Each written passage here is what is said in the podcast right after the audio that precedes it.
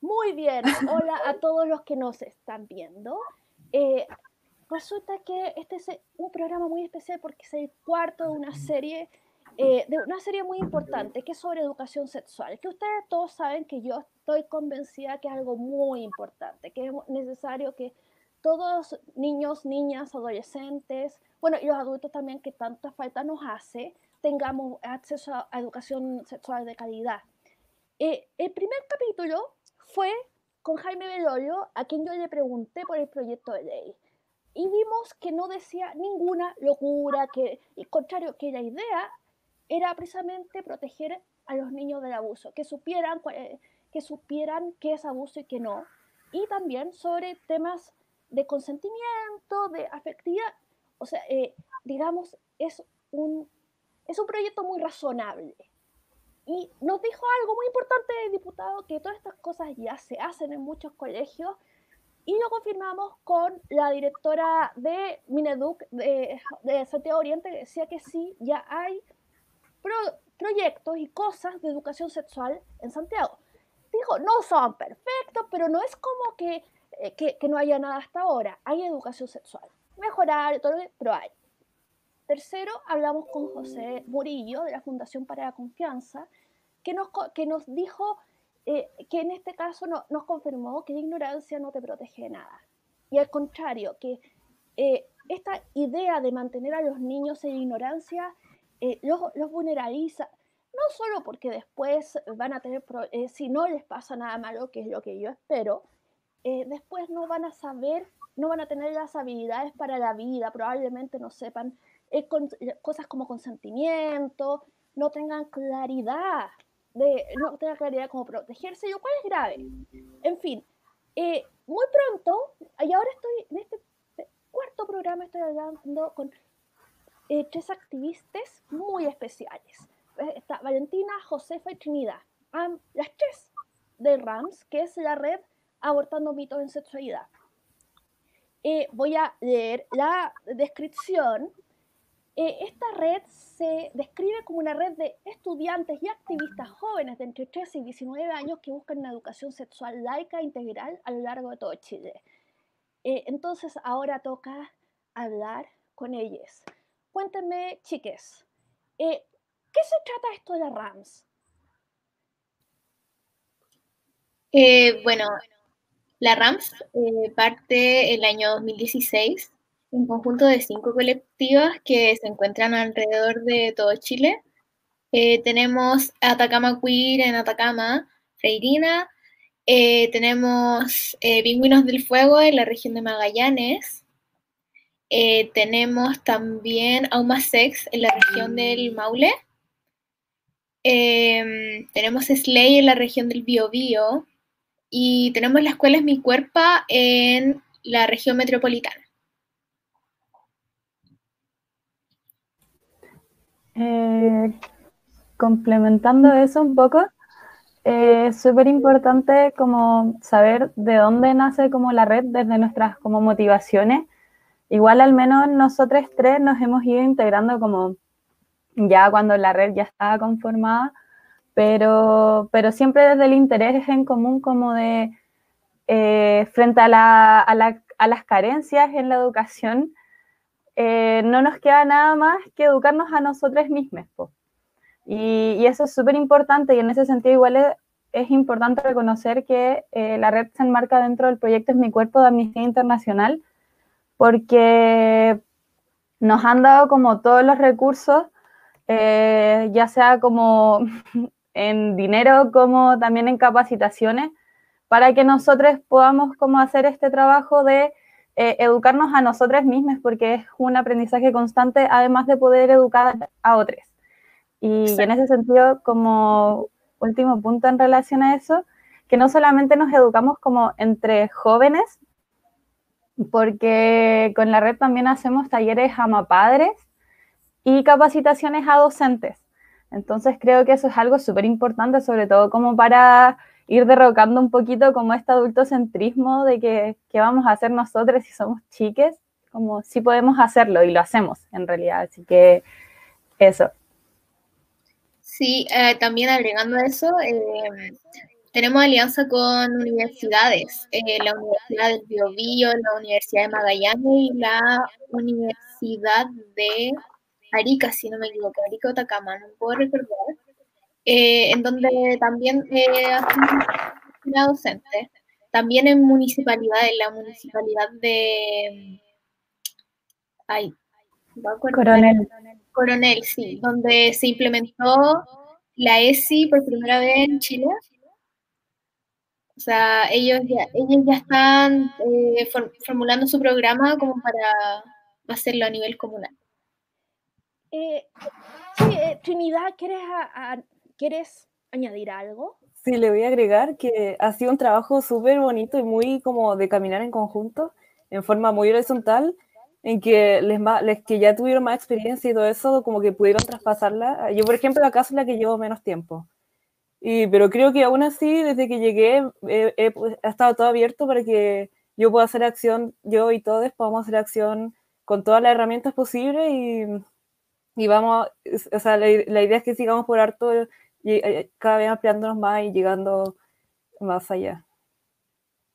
Eh, yo tenía la impresión de que ustedes eran como un grupo de chiquillas, un poquito, pero real, eh, un poquito las cosas, digamos, más artesanales. Eh, entendiendo que la palabra, eh, que pero no, o sea, tienen con, están, están instaladas en todos los niveles, las universidades, los gobiernos locales, bueno, y, y, organizaciones internacionales. O sea, bien por ustedes. Al contrario, ahí yo, o sea, la artesanal soy yo. bueno, bueno, vamos a darle la bienvenida a mi buena amiga Isadora, que eh, por su amor por los derechos sexuales y reproductivos se despertó tempranito. Eh, ah, linda, eh, cuéntanos algo, manda un saludo de... Buenos días, buenas noches por allá, perdón por lo tarde, pero las mañanas no son lo mío, así que con harto café. Eh, Quería partir, por, obviamente, muchas gracias por estar con nosotras, realmente un honor. Eh, quería saber, eh, en términos concretos, estaban hablando de capacitaciones a padres y a profesores. Eh, ¿Podrían hablarle un poquito más de qué es lo que se hace, cuáles son las temáticas que se abordan, qué es lo que, que, se ha ido viendo, quizá un poco sobre las reacciones, porque más adelante quería discutir sobre algunas aproximaciones que ha tenido gente mayor con respecto a la ESI y sus comentarios. Entonces quisiera primero ver eh, qué es lo que ustedes eh, les proponen, cómo lo hacen, eh, si viene de alguna, no una ideología, pero de algún concepto sobre la sexualidad un poco más claro, todo lo que nos puedan contar.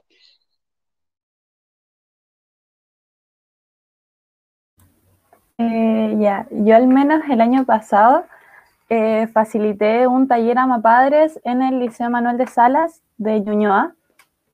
Y yo creo que ha sido una de las experiencias como más gratificantes que he tenido, como yo estoy en la red desde el 2017. Entonces ya son como tres años haciendo talleres y yo diría que el taller Ama Padres ha sido uno como de los talleres más lindos que he facilitado.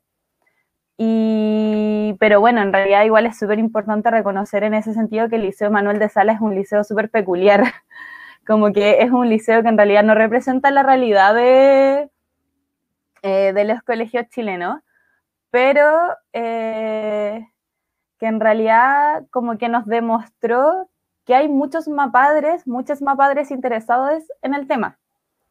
Por ejemplo, esa vez la recepción fue súper linda, o sea, eh, en general nosotros en los talleres trabajamos con metodologías participativas, nosotros nunca vamos a dar una charla y hablar como hablar nomás como que vamos haciendo preguntas, vamos haciendo distintos tipos de actividades que obviamente también cambian dependiendo de, de quién estemos facilitando el taller.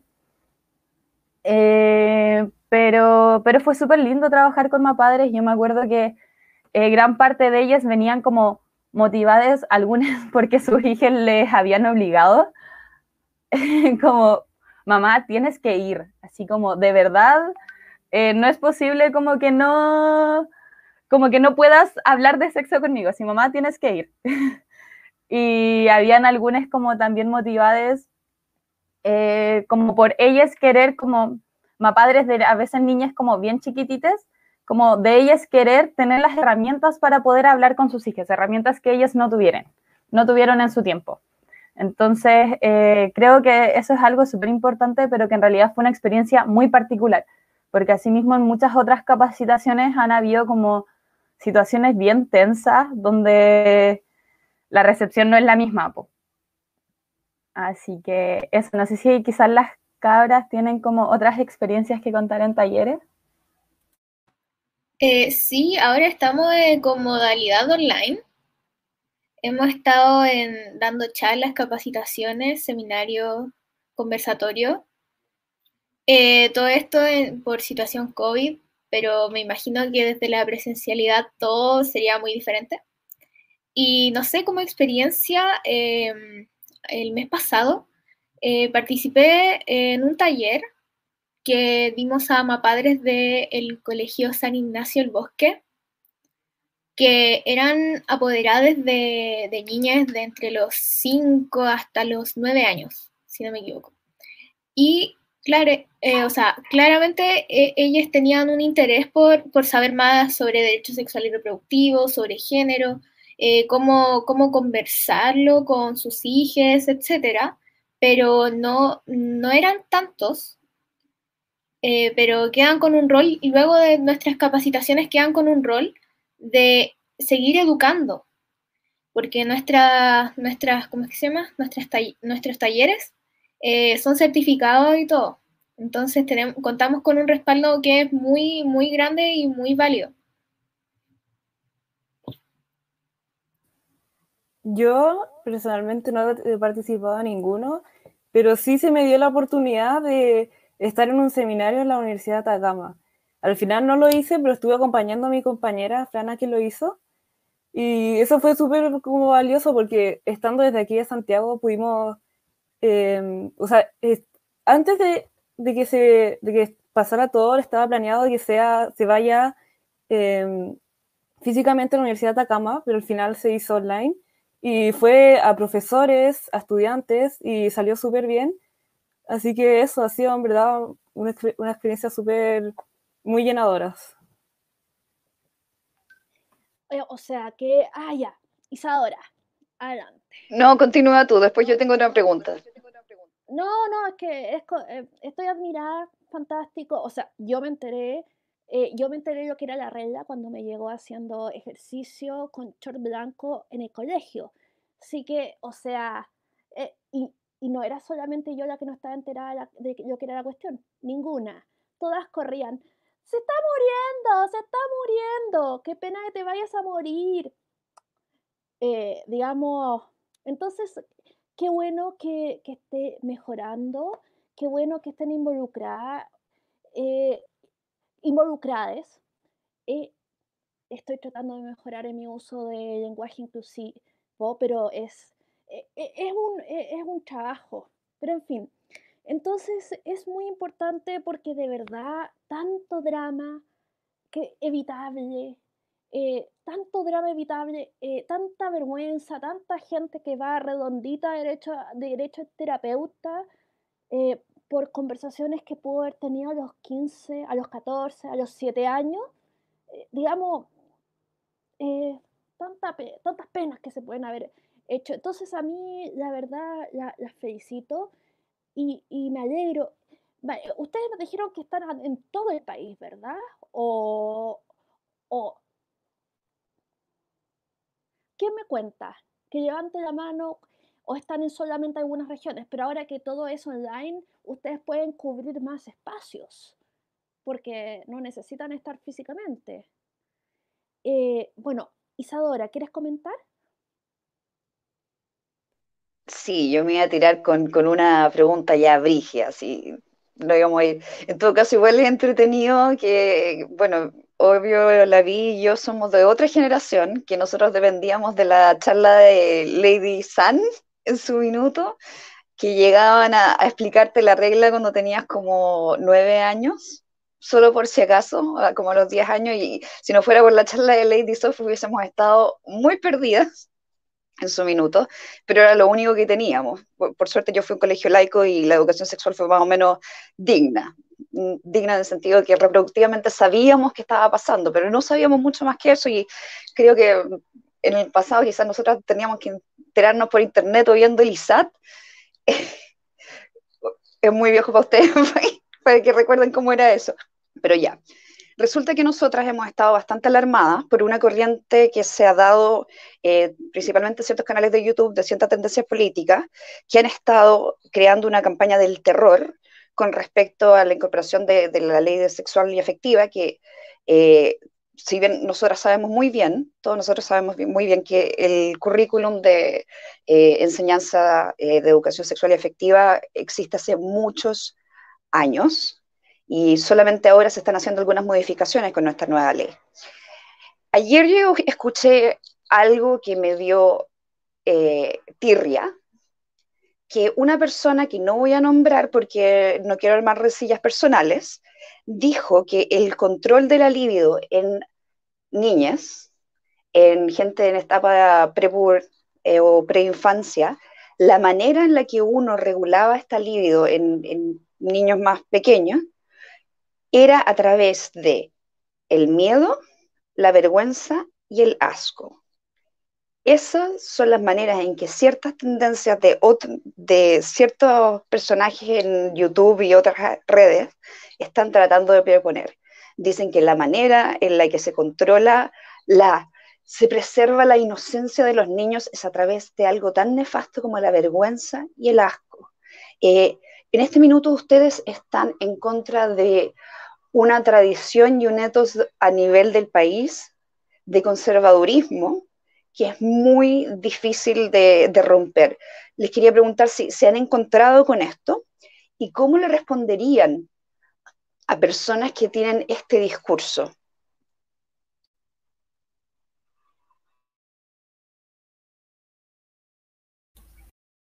Eh, no sé si no quiero hablar primero yo de nuevo.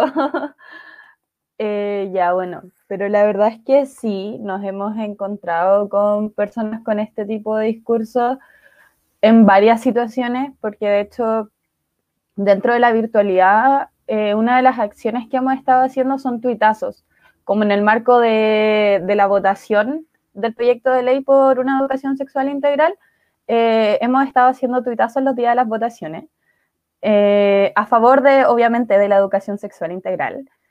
Y claro, las veces que lo hemos hecho, siempre surge este hashtag o estos hashtags como el clásico con mi hijo no con mis hijos no te metas, o ya otro aún más nefasto como ese es pedofilia presidente, nosotros nos reíamos un poco de ese, pero así como para, para no espantarnos tanto.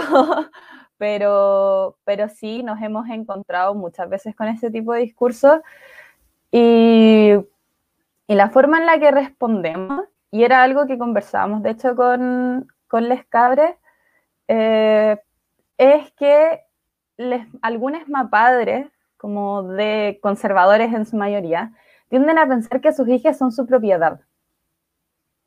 Y eso es un tema muy importante porque en realidad todas las niñas son sujetos de derechos. Y tienen derecho a una educación sexual integral, porque la educación sexual integral es un derecho sexual y reproductivo y los derechos sexuales y reproductivos son derechos humanos. Y suena súper redundante, pero en general esa es la forma que nosotros tenemos de responder porque obviamente eh, la idea tampoco es como generar grandes conflictos y ponerse a pelear porque no vale la pena. Eh, pero, pero claro, primero entender que las niñas son sujetos de derechos. Segundo, entender que la sexualidad es más que solamente las relaciones sexuales y que cuando hablamos de una educación sexual integral no estamos hablando de enseñarle eh, el coito a niñas como no sé, de kinder. Es una cuestión de, abarcar los distintos espectros como de la sexualidad, lo que es el consentimiento, lo que es la afectividad, el aprender a relacionarnos con otros. O sea, y, en realidad somos seres sexuados. Esa cuestión de reprimir a las niñas desde tan pequeñas es, es pero terrible porque al final no aprenden y no cuentan con las herramientas y crecen como con esa represión por dentro, pero llegan a una edad en la que después lo hacen igual y no tienen las herramientas y se exponen a miles de situaciones que yo creo que eh, nosotros hemos pasado. Yo me expuse a demasiadas cosas por no tener la información. Entonces, eh, es terrible. Eso por mi lado.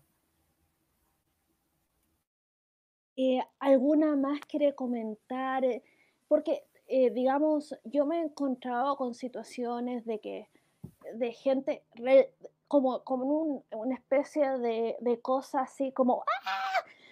¡Pedofilia! ¡Pedofilia! Que uno queda así como para atrás, así como llamo a la clínica, porque no sé si si peleo con esta persona, se me, va a tratar de sacar los ojos o va a morir de un ataque del corazón y me van a acusar a mí. Entonces como que uno queda asustada porque es como, cuando me ha tocado en persona, es como, eh, es, como que llegan a temblar de la pasión, eh, supongo que de pura represión será, pero es increíble. Es increíble los niveles de violencia, por lo demás que, que, llegan a alcanzar estos niveles de atismo. Me estaba acordando de entrevista Jaime que había estado amenazadísimo amenazadísimo porque no se oponía a la ley, imagínate. Eh, Isadora, que, eh, ah, Josefa, cuéntanos. Eh, no, además, otra cosa que, utilizamos harto para responder a estos comentarios, como comentaba Valentina, con respecto a nuestros tuitazos. por ejemplo, el primer tuitazo que realizamos fue tendencia número uno en Chile, y también después llegó el contra hashtag, por así decirlo, que era ESI, pedofilia, presidente, como muy incoherente por parte de los conservadores. Para no decirle otra cosa. Em, bueno, nosotros como que intentamos más a la calma, porque si bien son personas individuales, pero tienen más gente detrás que es poderosa, en una plataforma que es Twitter, eh, les respondíamos con los beneficios a la ESI, incluso educando. Por ejemplo, había yo me acuerdo que contesté a un señor que decía que cómo nosotros estamos apelando a la educación sexual integral si vamos a, crear una, más niñas o hombres como Martín Pradenas, por ejemplo. Y entonces yo le respondí como, no, nada que ver. La ESI previene esto. Incluso eh, sería, lo que sería lo ideal es que no, que no haya más gente como Martín Pradenas. Y tampoco que, que no haya ninguna otra Antonia más que esté pasando por lo mismo o que pase por lo mismo. Entonces eso.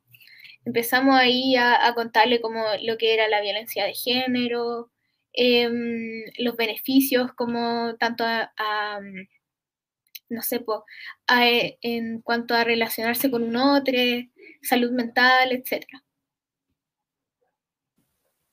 Agregarle. Bueno, cuéntanos. Ah, que sobre lo que dijo Isadora, que la ESI justo busca lo, lo, contrario, en vez de enseñar desde el miedo, desde la represión, es desde el respeto, desde que sea gradual, que sea adecuada a cada etapa del desarrollo. Y y ah, que también es, importante recalcar sobre lo que dijo la Vale, eh, que la, la, escuela es un espacio de, crianza muy importante, como que este como grupo eh, de, de conservadores o, o, hablando en términos más generales, como de todas estas personas que sienten tener como la propiedad sobre su hija, no, no pueden ver de que es muy, muy, muy, o sea, en el, en, el colegio y donde se, estamos buscando que se implante mejor la ESI, es, es muy importante que ahí se, se, eduque desde todo esto que estamos buscando y que sea integral, que no sea solo sobre, como también dijeron, sobre relaciones em, eh, sexuales y todo eso, sino que también sobre el autoconocimiento, el respeto entre todos, el consentimiento, entre otros. ¿Puedo agregar algo muy, muy, muy cortito? Que dentro de lo que decía la me parece muy importante eh, el placer, el educar desde la perspectiva del placer, porque tenemos derecho al placer. Y eso es algo que no pueden reprimirnos y que no pueden quitarnos. Entonces, solo quería agregar eso.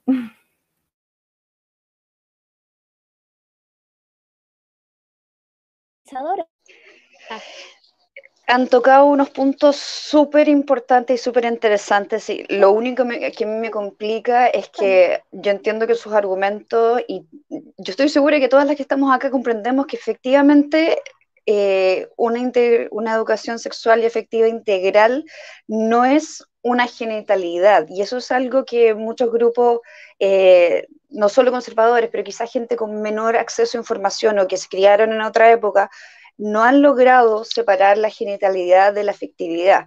A fin de cuentas, ellos creen que simplemente enseñar educación sexual es enseñar coito, como estaban diciendo ustedes claramente.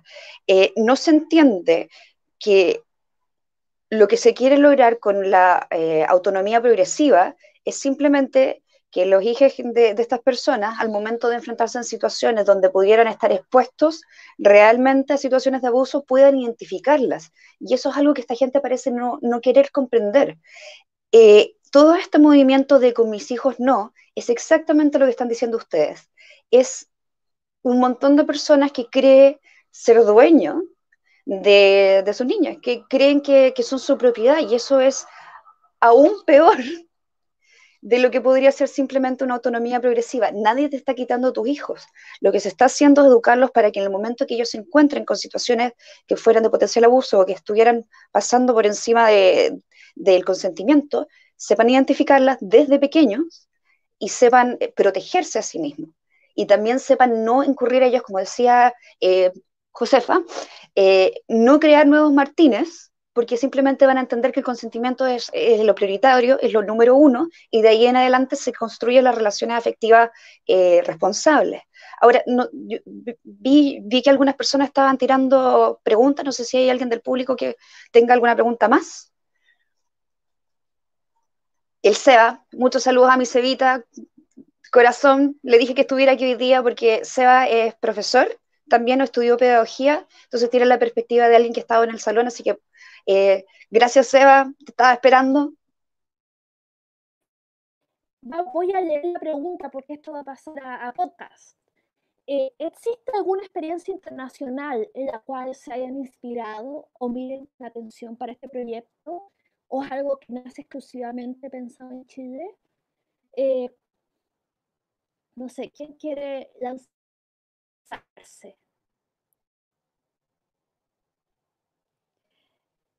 Eh, eh, por favor, o sea, o, o, no, o no saben, digamos, es algo eh, Ay, que no quería hablar yo primero. Lo siento. la verdad es que el proyecto Es mi cuerpo está presente en tres países.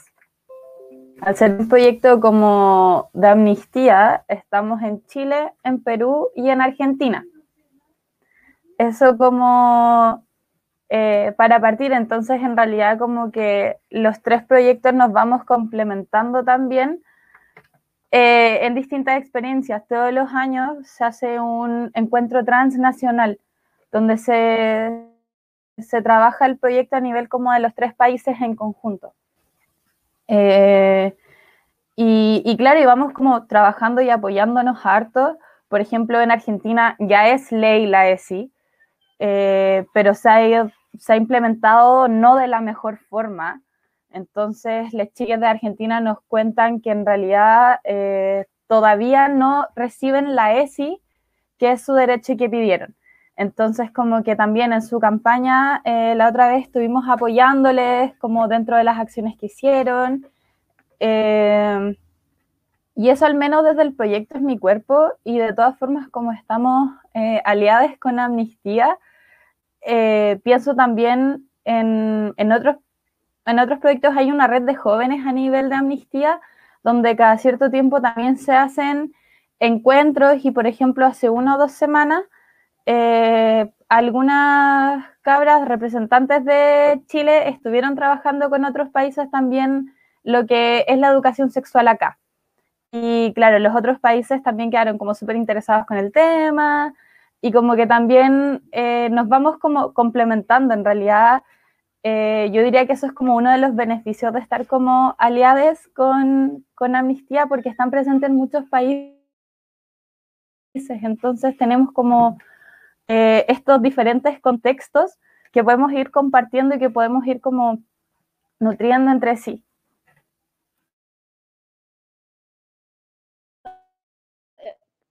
Qué espectacular esto que, ustedes decían, estaba recordando a José Andrés Murillo de la Fundación para la Confianza, que decía que este, el problema son los padres que piensan que sus hijos son de su propiedad y que, o sea, no, no se ha enterado que, que Chile está libre de esclavitud. O sea, tú no, no puedes ni comprar esclavos ni procrearlos. No, no, no, así los hagas muy orgánicamente, no puedes. Eh, eh, pero, entonces Murillo, José Andrés Murillo decía, eh, los padres no son dueños de los hijos, son garantes de sus derechos. se supone, porque se supone que están para que cuidarlo.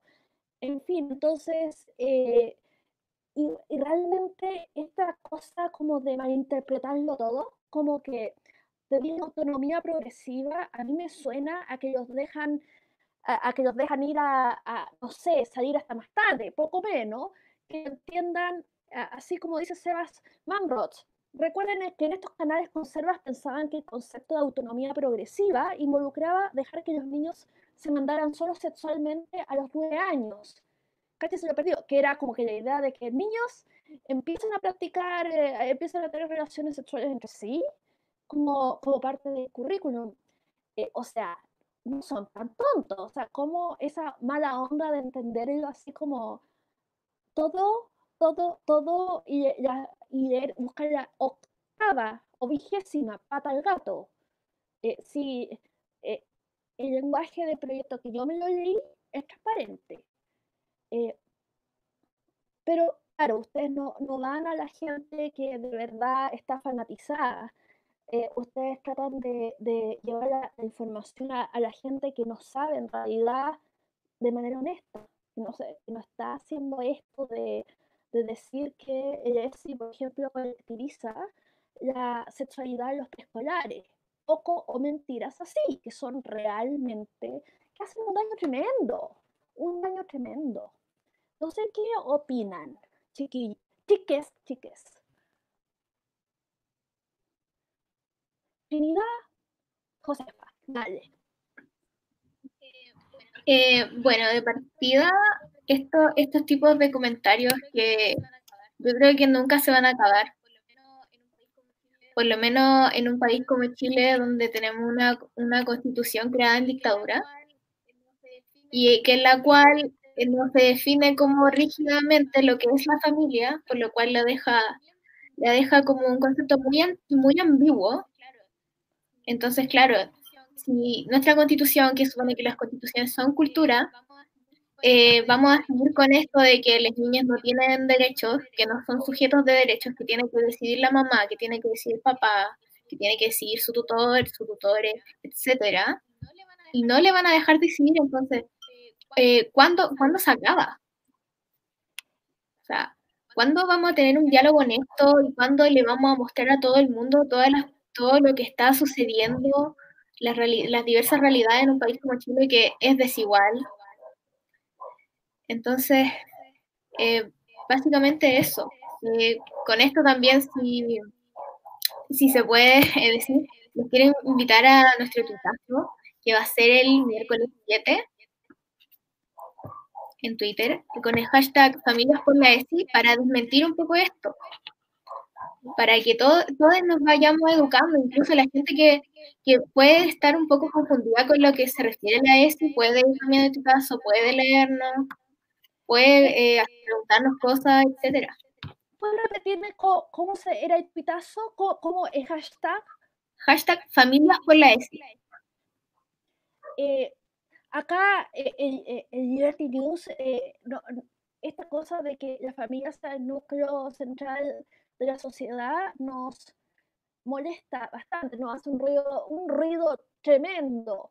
Eh, bueno, porque bueno, tal vez no dice qué familia, pero está claro qué familia se trata.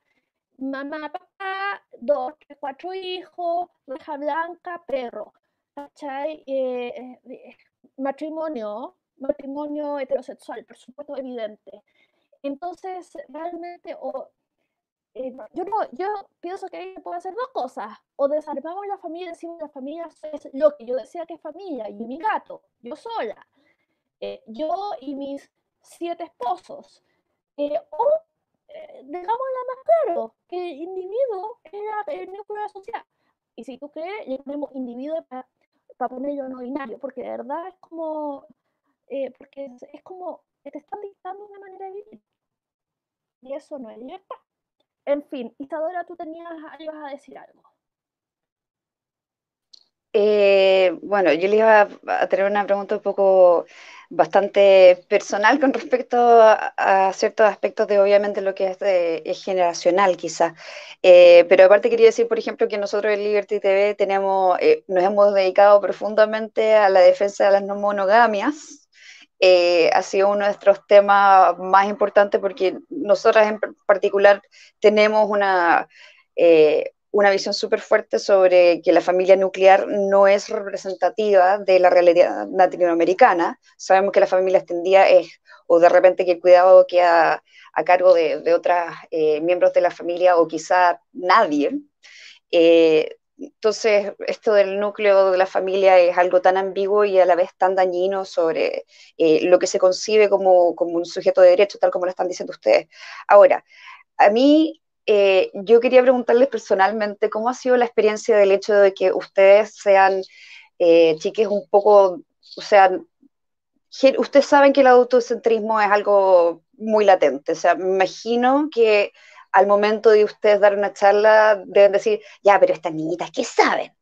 Y lo otro, algo muy personal, porque con la, con la Vi vamos a hacer un programa al respecto en el futuro, ¿cómo ha reaccionado, y algo que es de pura curiosidad, pero ¿cómo han reaccionado eh, los padres, las madres con el uso del lenguaje inclusivo que ustedes hacen? El lenguaje inclusive sabemos que tiene, provoca mucho escosor, eh, está muy mal entendido y mucha gente cree que gracias que lo está imponiendo la ONU para homosexualizar a nuestras niñas.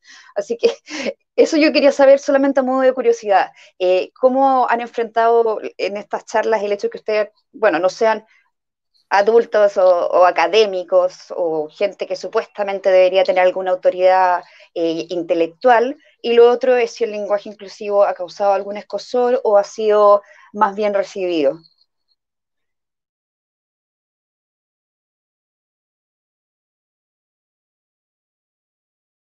Láncense cabres, cualquiera, vamos. Eh, ya, por lo menos en mi caso, eh, de manera muy personal, como no, no ha sido tan bien recibido en, ocasiones, pero cada vez más se va aceptando. Por ejemplo, cuando yo empecé a descolonizar mi lenguaje, como a no hacer tan binario mi, propio lenguaje, eh, me, me, enfrenté a burlas como, no sé, en el colegio, o en otro espacio donde participaba, así como me, me bromean así con la I, como Lis Niñis y ese tipo de cosas, eh, que a la final igual uno encuentra como más, como, bueno, no voy a pescar mucho. Pero eso, encuentro que por lo menos por mi parte cada vez eh, más tiene un buen recibimiento.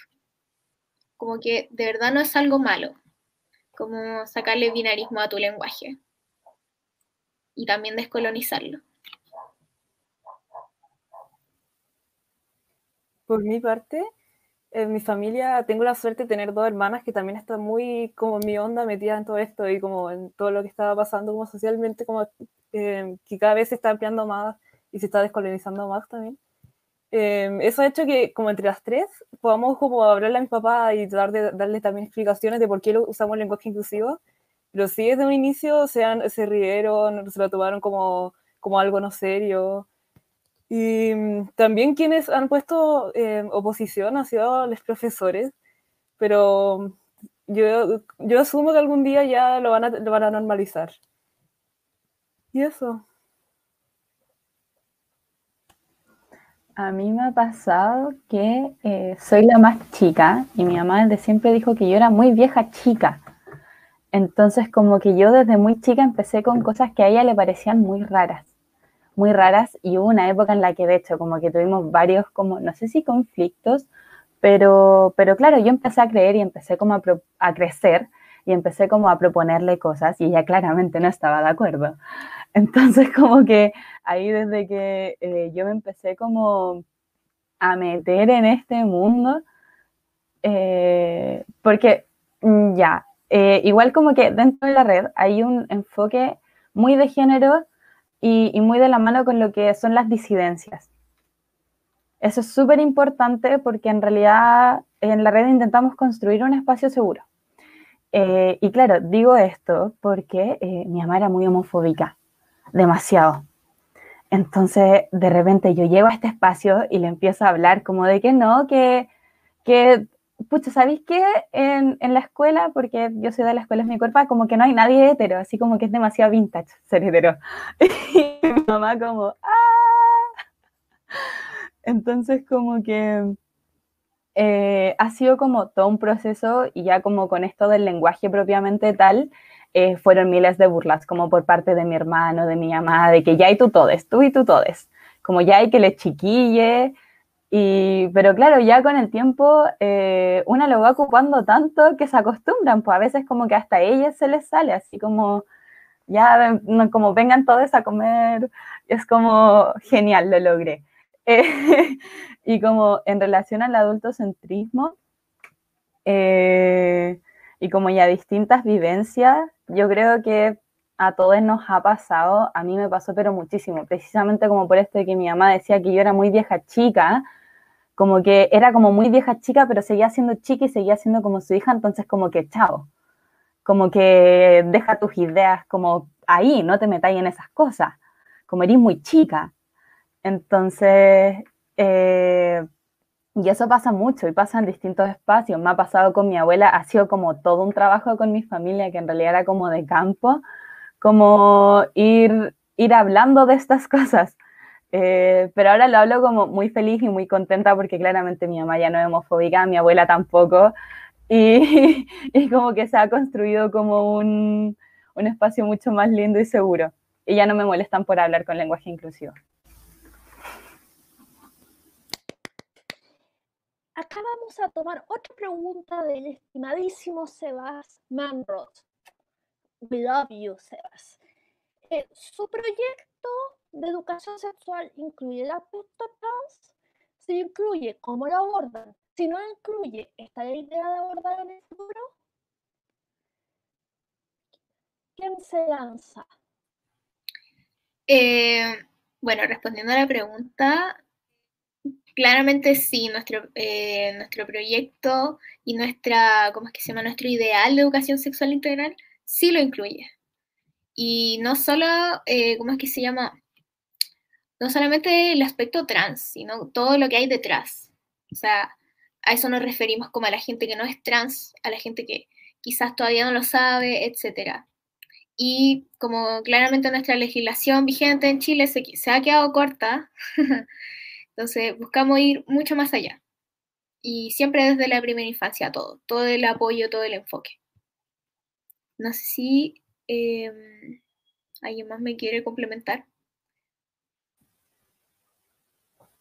Algo eh, muy importante y está con nuestro ideal de todos, eh, esto como de sacar ese, esa como idea de un cuerpo eh, como hegemónico, sino de como poder presentarle a todo el mundo que las, las cuerpas y los cuerpos em, pues son distintos, son diversos y ninguno, de, ninguno que sea diferente es menos válido y que aprender a valorizar todos los cuerpos por muy distintos que sean a lo, a lo que es lo que se espera. Eh, complementando un poco dentro del cómo lo abordamos, eh, yo creo que lo abordamos como de dos formas. Uno es intentando ofrecer un espacio seguro para las disidencias. Creo que en ese sentido, eh, desde la red se hace como un trabajo muy bonito.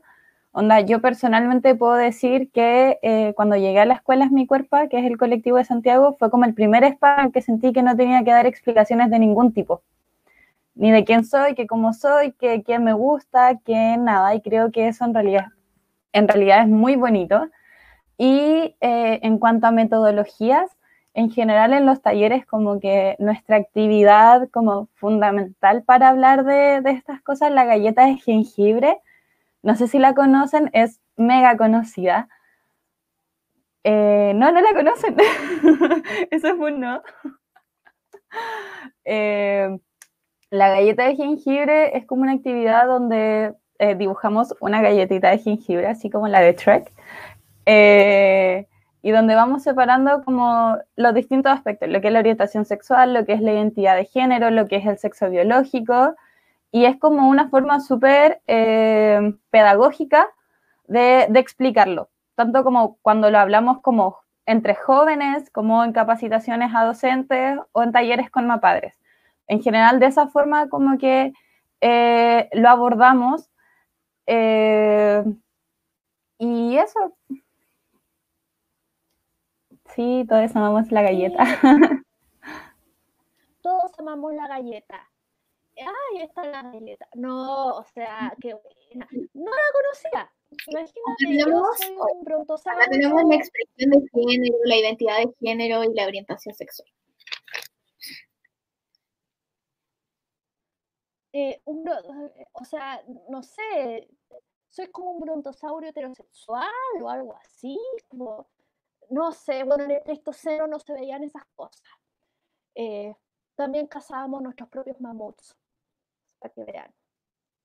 En fin, eh, que quería eh, también preguntarles, porque eh, hay un tema que también acá en este canal se ha tomado, hemos, nosotros hablamos muchísimo de sexualidad, es la sexualidad y la discapacidad.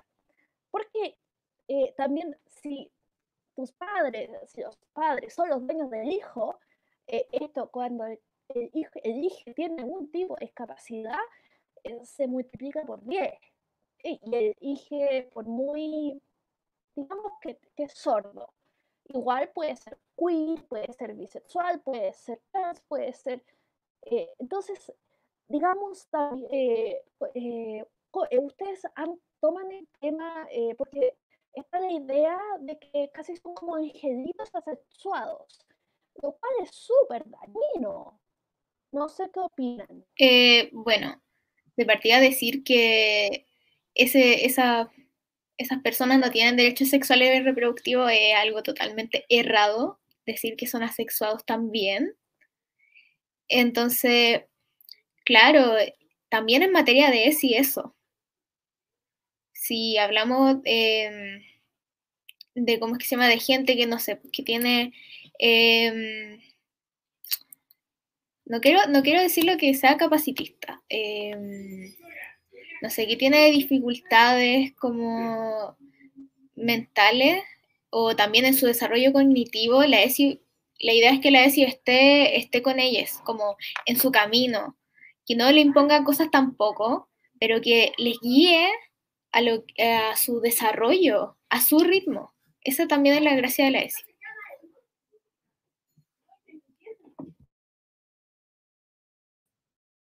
El tema de los cuerpos. Eh, de, los cuerpos que es muy interesante, y, acá voy a sacar algo eh, que eh, algo el mito de la belleza que también está en español, pero de Naomi Wolf. no sé si han escuchado este libro, ¿sí? No. Bueno, resulta que la gracia, la idea, Naomi Wolf instaló la idea de que, de que claramente, al pasar del tiempo, digamos desde los 60 en adelante, las tallas de la pasarela, de la belleza, el estándar de la belleza, sobre todo las mujeres, se volvió haciendo más y más y más y más raquítico. Entonces, eh, entonces mientras más eh, libres eran las mujeres, más flacas tenían que ser.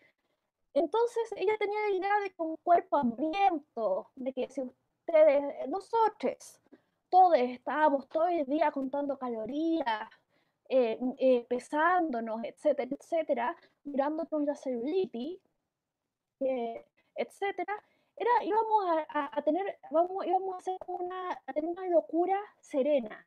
O sea, no, no, no íbamos a estar enloquecidas por nuestro propio ombligo, pero no íbamos a ser ciudadanas, no íbamos a ir a protestas, no íbamos a darnos cuenta de lo que pasa alrededor nuestro, porque estábamos hambrientas y auto obsesionadas en nosotras mismas. Entonces, que, eso, que era una manera así súper clever del backlash del patriarcado de controlar a las mujeres. Y más encima era súper clever porque tú te vigilabas solita, tú contabas tus propias calorías, era tremendo. Entonces, cuando hablamos de los cuerpos diversos, no solamente es para que todos, por el derecho, todos de vivir tranquila, tranquiles, tranquis, en libertad, complacer, en seguridad, etcétera, etcétera, sino que además es, para es que si tú estás permanentemente en dieta, no te queda, no te queda una neurona para repensar el mundo, para hacer, para hacer ciudadanía. Para eso tienes que estar bien alimentado, por lo menos tener un pancito en el cuerpo para poder ir a, con la pancarta o, o con la cuestión, digamos. Entonces, ese es un tema. Así que qué bueno que estén tomando, ¿cómo además toman el tema de los cuerpos ustedes, de los cuerpos diversos? ¿Cómo eh, hablan de que los estándares de la belleza, bueno, que además eh, casi nadie se ajusta, y si se ajustan, se ajustan por un rato. Eh, ¿Cómo ustedes manejan esto en su trabajo? ¿Chiques? Ay, dale tú. Dale, ya, bueno. Eh, yo creo que de la misma forma como que abarcamos todo el resto de los temas. O sea, como que lo primero que pienso es de la misma forma que todas nuestras identidades son válidas, todas nuestras corporalidades también lo son.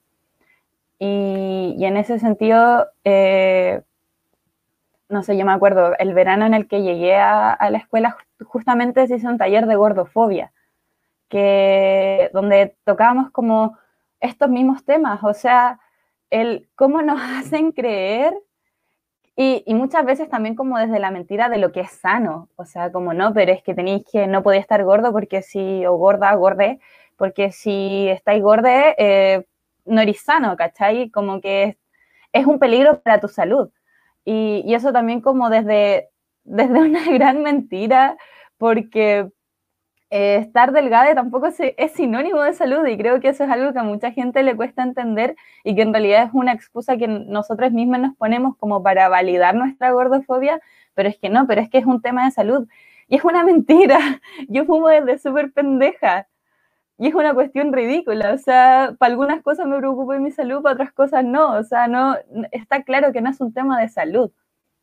Eso tampoco es como para romantizarlo como los problemas de salud a causa como de la obesidad, pero es un tema de eso, como el peligroso es por tu bien, porque en realidad no, en realidad no, y, y ya tenemos suficientes traumas como para sumarle el peso como de la autoestima de que no, pero es que esto está mal. A mí me ha costado, pero no sé, un montón y no me ha pasado específicamente con el peso, me ha pasado como, no sé, soy muy peluda muy peluda y me acuerdo que eh, cuando chica me dijeron que tenía ceja de gaviota y dentro del impulso iba como en cuarto básico, me separé las cejas pero como un metro, porque no podía ser peluda y porque la gente te lo dice y se cree como con el derecho de opinar sobre tu cuerpo, como sin tomarle el peso a lo que esas palabras pueden provocar en ti. Y creo que esa es una muy mala costumbre que tenemos que erradicar, como no te pidieron la opinión, guárdatela porfa, yo sé cómo está mi cuerpo, créeme, lo veo todos los días en el espejo, así quédate tranqui que sé cómo es. Como por favor no opines eh, sobre él y menos con argumentos como es por tu salud, ¿qué es eso? ¿Qué es eso? Como si hay alguien que se preocupa por mi salud, soy yo, ¿cachai? Como filo. Eh, no, sí, esa cosa...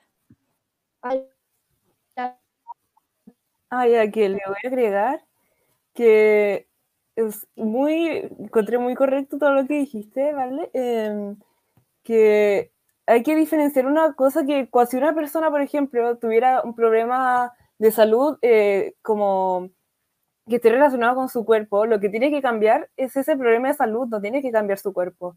Hay, hay como que diferenciar esas cosas, como que tengas un problema no hace que tu cuerpo o tu cuerpo sea menos bonito y sea menos valioso que cualquier otro. No, y complementando todo, eh, decir que vivimos en una sociedad que es gordofóbica y que también es adultocentrista.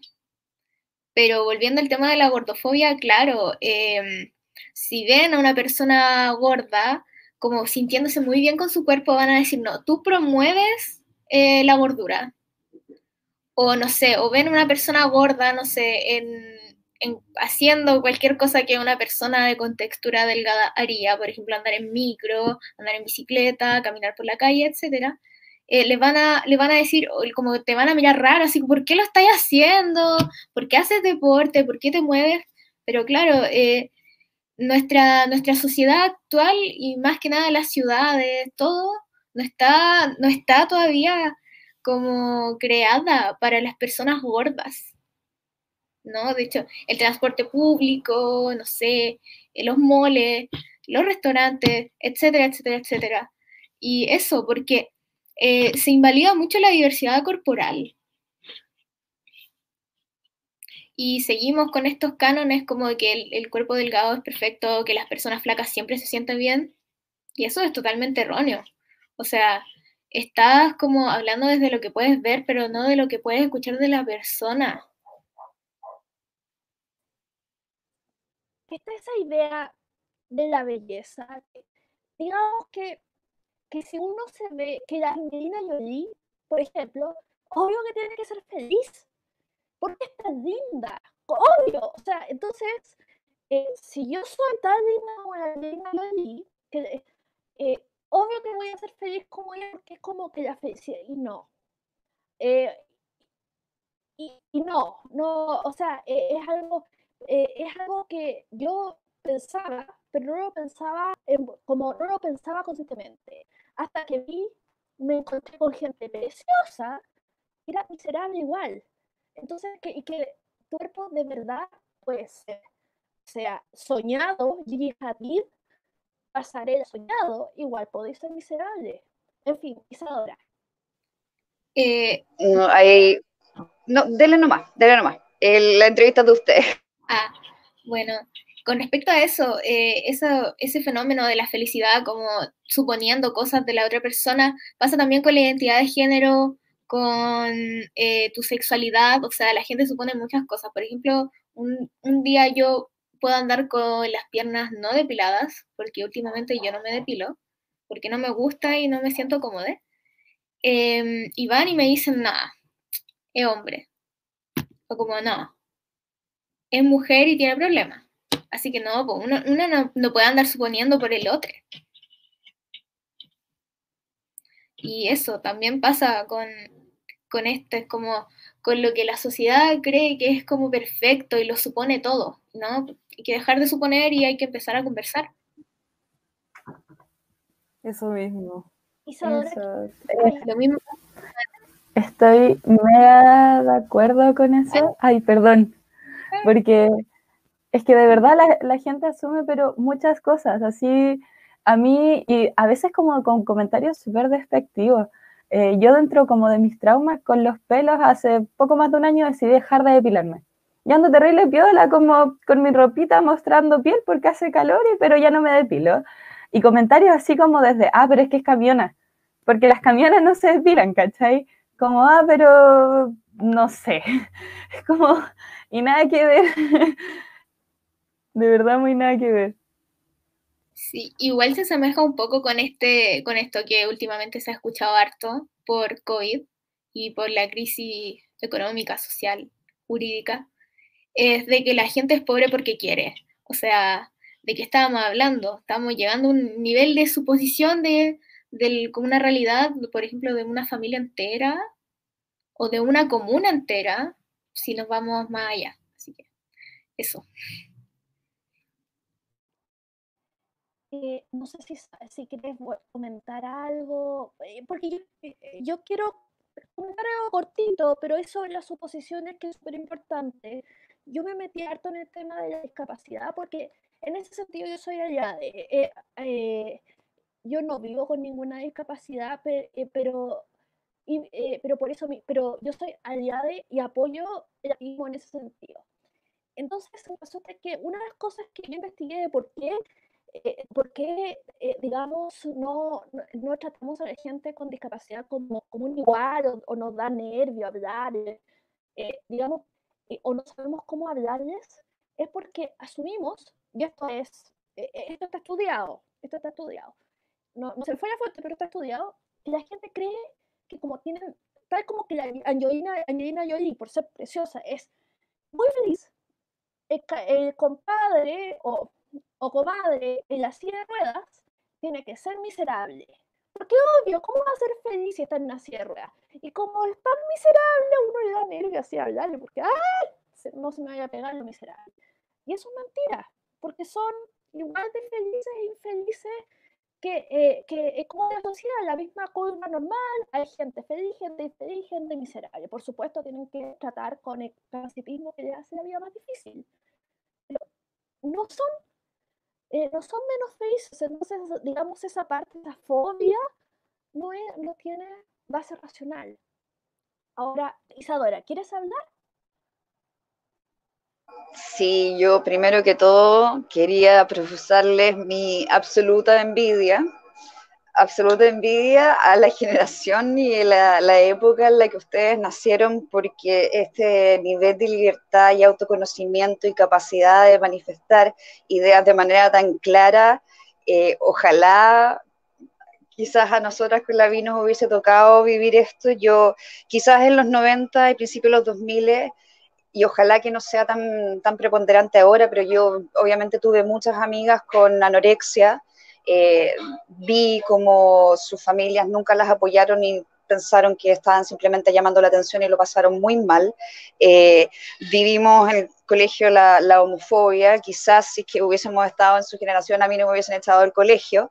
Eh, yo quería preguntarles, porque para mí la época del colegio fue espantosa porque de por sí ya yo como anécdota era infinitamente gótica en mis épocas eh, escolares y ya las peleas con los papás, el colegio, eh, la reticencia de la sociedad misma a aceptar cualquier, cualquier identidad disidente, eh, fue algo que marcó bastante la generación y incluso gente en el, después en el futuro hasta pidieron perdón por haber sido tan pésimas personas. Eh, ustedes ven en la generación de ustedes, que ya sería como llama Gen Z, eh, como generación Z o Sumer, hay un cambio, hay una aceptación, se ve algo distinto si ustedes lo comparan con los mayores o lo que vivieron sus padres. Eh, ¿Creen que, que, el cambio generacional conlleva ya aceptación de diversidad sexual, aceptación de, de cuerpos disidentes, o queda mucho incluso a nivel de la generación de ustedes? Eh, ya, yo creo que por una parte sí queda, porque todavía hay personas que ven todo esto como un problema, como, como algo que es raro o, o algo así, pero también sí he notado mucho el cambio de que creo que es muy colectivo el, el hecho como de hacerse como libre, así libremente libre, porque cuando una persona como que eh, se muestra como es y sin ningún problema, como que al final como que hace ver que, eh, que como que todos pueden ser así y eso está bien. Y, y eso creo que es algo que sí se ha notado, pero todavía queda. Sí, a mí me igual me gustaría decir que no hay, pero sí hay. Lamentablemente el odio no tiene, no tiene límites. Y, y nada, ojalá eh, ya en un futuro, como nuestro, nuestro próximo ahora, y a eso me refiero a las niñas, que siempre se les ve como el futuro y no el ahora.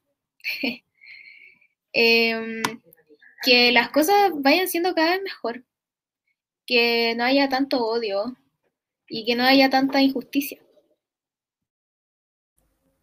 Yo creo que eh, sí falta, que igual falta harto, eh, pero que aún así, obviamente, se ha notado caleta el cambio, pero que depende mucho de dónde nos paremos. Po.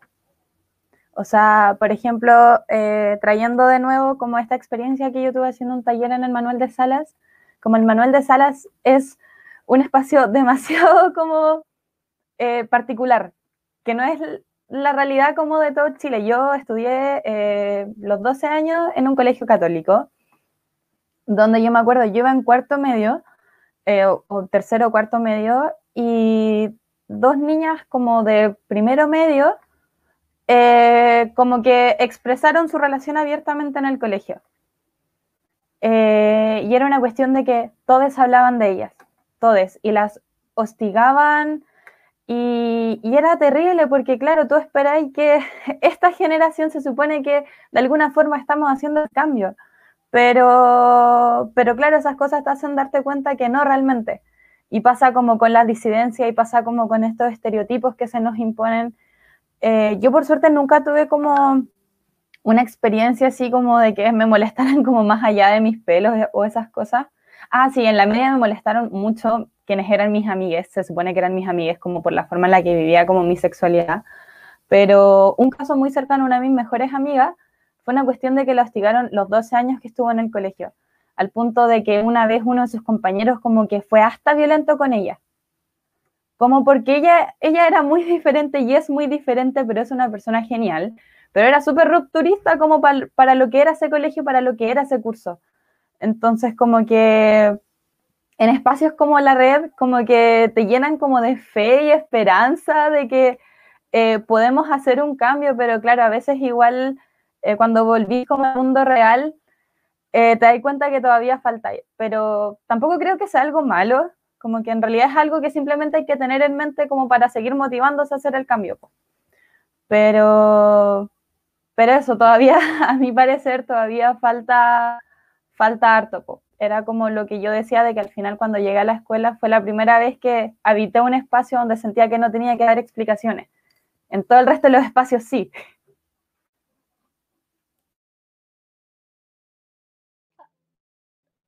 Fantástico. Chiques, eh, vamos a ir cerrando. Eh, que si quieren eh, darles un tiempo para mandarle un beso al gato, mandar avisos como el pitazo, entre estos despedirse, decir una última cosa que es importante, pero se les olvidó repetir lo que ustedes dijeron siete veces, pero creen que una octava es necesaria. En fin, vamos a partir por Trinidad, eh, Josefa, Valentina, y vamos a terminar con la bella, la incomparable. En fin.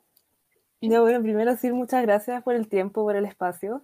Estuvo súper buena la conversación y, y, nada, que el, el es súper importante, que, que participen, que se hagan parte y que hagamos el cambio entre todos.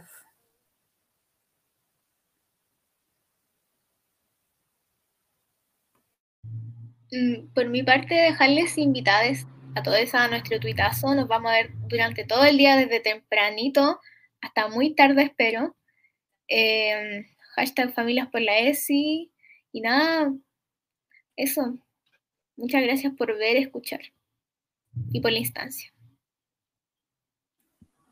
Eh, por mi parte, también muchas gracias por la instancia. Eh, también invitarles por tercera vez a participar del tuitazo. Eh, a sacarse sus fotitos, como si pueden, con un cartelito que diga el hashtag. Eh, y, eso, eh, solo acotar como ya último mensaje para recontra recalcarlo, como la ESI no es pedofilia, la ESI no es perversión, la educación sexual integral es una oportunidad para nosotros, para que las niñas puedan tener las herramientas para poder bajar las tasas de eh, contagio de ITS, de embarazo adolescente no deseado, eh, incluso de suicidio. Ahí como un dato muy freak con el que me despido, que eh, las tasas de intento de suicidio de niñas trans es cuatro veces más alta que la de jóvenes cisgénero. Y esa es una realidad y es un problema que tenemos que tomar en cuenta y la ESI es una oportunidad para todas esas cosas, para poder erradicarla. Eh, y eso, gracias por la invitación. Eh, también agregar, la ESI salva vidas y si quieren saber más sobre el tema, no duden en visitar nuestras redes sociales. Eh, síganos en Instagram como abortandomitos.red. También estamos en Facebook como Red Abortando Mitos de la Sexualidad. Así que eso.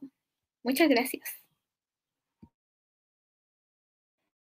Bueno, acá en Liberty News eh, decimos que no al asco, no a la vergüenza, no andar traumatizando niños. Y me falta, me acabo de saltar por encima de la bella, incomparable. Sorry. Tantas flores, mi vi. Si nos queremos tanto en este canal, somos acá somos puro amor, solamente queremos amor por el mundo. Me encanta que, hayan tocado un poco como muchos de, de estos miedos simplemente se traducen en odio y a fin de cuentas simplemente vienen desde la ignorancia, vienen desde un miedo legítimo de los padres de no tener control sobre sus hijos, pero hay que cambiar la mentalidad de que el control no es la manera de mostrar amor, la manera de mostrar amor simplemente queriendo a sus hijos por lo que son y cómo son. Y ojalá que, que esta generación tan maravillosa y brillante y tan... No, no, puedo, no sé cómo dedicarles más admiración por, por, su proactividad, su claridad, su, bueno, brillantes, absolutamente brillantes, chicas. Así que denle nomás, me voy a tener que hacer Twitter porque yo soy un poquito boomer para mis cosas y como que no, no trato de no meterme tantas redes sociales. Quizás me tenga que hacer el Twitter solamente para apoyarles. Eh, es el mensaje final. Vos dale, sigan chicas, esto es lo que necesitamos.